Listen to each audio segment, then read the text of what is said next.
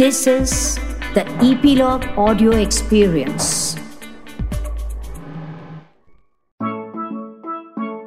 नन्ही दुनिया के प्यारे बच्चों, आज की कहानी है झूठ के पैरों के बारे में। हम्म झूठ के पैर और सच की जड़ें, है ना हैरानी की बात? पर है सच। इसे हम जानेंगे आज की कहानी में जिसे लिखा है मैंने, डॉक्टर कुसुम अरोड़ा ने और आप तक लाए हैं ईपीलॉग मीडिया। तो बात कुछ एक महीने पहले की है। एक बच्चा था एलेक्स। बहुत शैतान, यानी नोटी। वह दूसरी क्लास में पढ़ता था। एलेक्स की ना एक और बहुत बुरी आदत थी, और वह आदत थी झूठ बोलने की। वह हर छोटी छोटी बात पर झूठ बोल भाग जाता। उसकी माँ ने पूछा, एलेक्स, होमवर्क कर लिया? वह बोला, यस मॉम। और खेलने चला गया। अगले दिन क्लास में मैम ने होमवर्क मांगा। होमवर्क तो किया ही नहीं था। मैम ने तुरंत डायरी में नोट लिख दिया और कहा, कल मुझे तुम्हारी मम्मी के सिग्नेचर्स चाहिए। एलेक्स अपना सा मुँह बना, ओके मैम, बोलकर और अपनी सीट पर बैठ गया। उसके फ्रेंड वीर ने कहा, अब तो तू फंस गया। एलेक्स बोला, अरे नो वरीज और खेल में मस्त हो गया। नेक्स्ट डे फ्राइडे था और सभी बच्चे खुश थे कि अब दो दिन की छुट्टी, शनिवार और रविवार, यानी सैटरडे एंड संडे एलेक्स खूब मस्ती कर रहा था। तभी टीचर क्लास में आई। और आते ही जानते हैं उन्होंने क्या करा। सबसे पहले एलेक्स से बोले, अपनी डायरी दिखाओ एलेक्स एलेक्स चुपचाप डायरी लेकर उनके पास गया। उन्होंने देखा नोट पर कोई सिग्नेचर था ही नहीं। वे बोली, तुमने डायरी क्यों नहीं दिखाई? एलेक्स बोला मेरे मम्मी पापा ना कहीं बाहर गए हुए हैं मैम मंडे को आएँगे। टीचर ने उसे सिग्नेचर्स मंडे को लाने के लिए कह दिया। एलेक्स चुपचाप अपनी सीट पर आकर बैठ गया। वीर ने कहा, तूने झूठ बोला। एलेक्स बोला, चुप कर, मंडे तक टीचर भूल जाएँगी। वीर फिर बोला, मेरी दादी कहती हैं, झूठ के पैर नहीं होते। एलेक्स बोला, अबे, झूठ कोई लिविंग बींग है जिसके पैर नहीं होते? वीर बोला, एक झूठ को छुपाने के लिए सौ झूठ बोलने पड़ते हैं और सच तो सच है, उसे छुपाना ही नहीं पड़ता. एलेक्स कुछ गुस्सा होकर है, ज़्यादा ज्ञान मत झाड़ो। वीर चुपचाप टीचर का दिया काम करने लगा और जैसे ही टीचर क्लास से गई वह अपना बैग लेकर दूसरे डेस्क पर जाकर बैठ गया।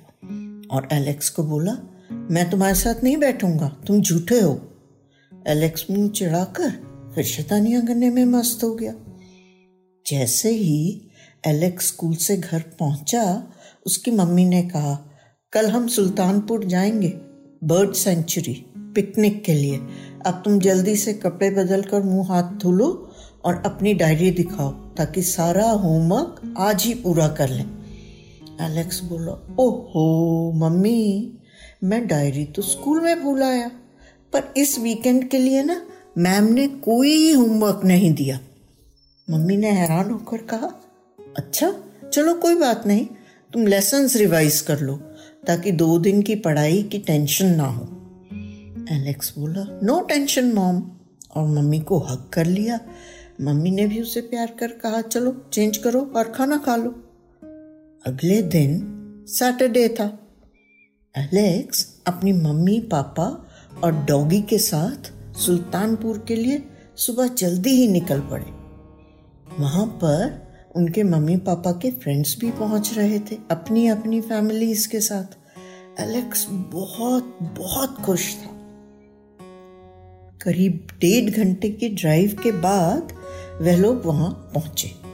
और एक घंटे के अंदर अंदर बाकी के भी सब लोग पहुँच गए। एलेक्स बाकी के बच्चों के साथ क्रिकेट खेलने में मस्त हो गया। तभी एलेक्स को उसके पापा की गुस्से भरी आवाज़ में अपना नाम सुना। एलेक्स कम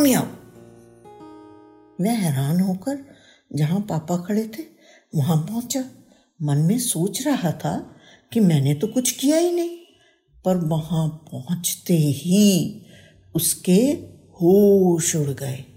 उसके मम्मी पापा के साथ खड़ी थी उसकी टीचर। तीनों उसे गुस्से से देख रहे थे। एलेक्स के पापा ने पूछा, दो दिन से डायरी क्यों स्कूल छोड़कर आ रहे हो? वो मैं भूल गया था, एलेक्स बोला। टीचर बोली मम्मी पापा तो मंडे को आ रहे थे। जल्दी कैसे आ गए? एलेक्स रोने लगा। उसकी झूठ पकड़ा गया था।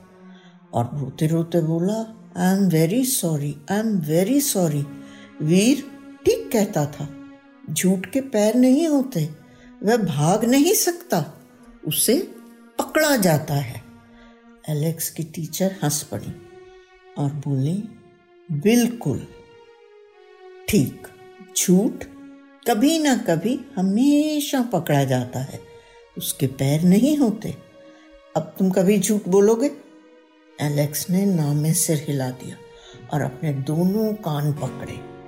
उसके पापा ने उसे प्यार से एक चपत लगाई और कहा, झूठ हमेशा कमज़ोर लोग बोलते हैं। सच, बहादुर, अब तुम बताओ तुम्हें क्या बनना है? तुम डिसाइड करो। एलेक्स बोला, मुझे कमज़ोर नहीं बनना है, मैं बहादुर हूँ, मैं अब कभी झूठ नहीं बोलूँगा। फिर उसके पापा ने कहा अच्छा अब से प्रॉमिस तुम झूठ नहीं बोलना, कुछ भी हो। सच बोलो और हमेशा खुश रहो। एलेक्स बोला हाँ जी, और खेलने में मस्त हो गया वापस। तो बच्चों, अब आप मुझे बताओ, आप क्या बनोगे? कमज़ोर या बहादुर बच्चे, नन्ही दुनिया के। नन्ही दुनिया में कहानी सुनने के लिए धन्यवाद। प्लीज़ अपने कमेंट्स हमसे ज़रूर शेयर करें।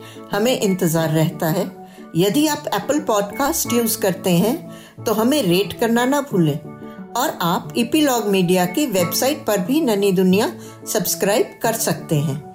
या अपने मनपसंद किसी भी पॉडकास्ट प्लेटफॉर्म जैसे स्पॉटिफाई गाना जियो सावन एप्पल पॉडकास्ट वगैरह। अपनी सब्सक्रिप्शन ज़रूर कंटिन्यू रखें, ताकि आपको नोटिफिकेशंस मिलती रहें।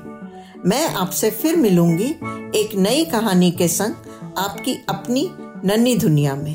तब तक खुश रहें, स्वस्थ रहें।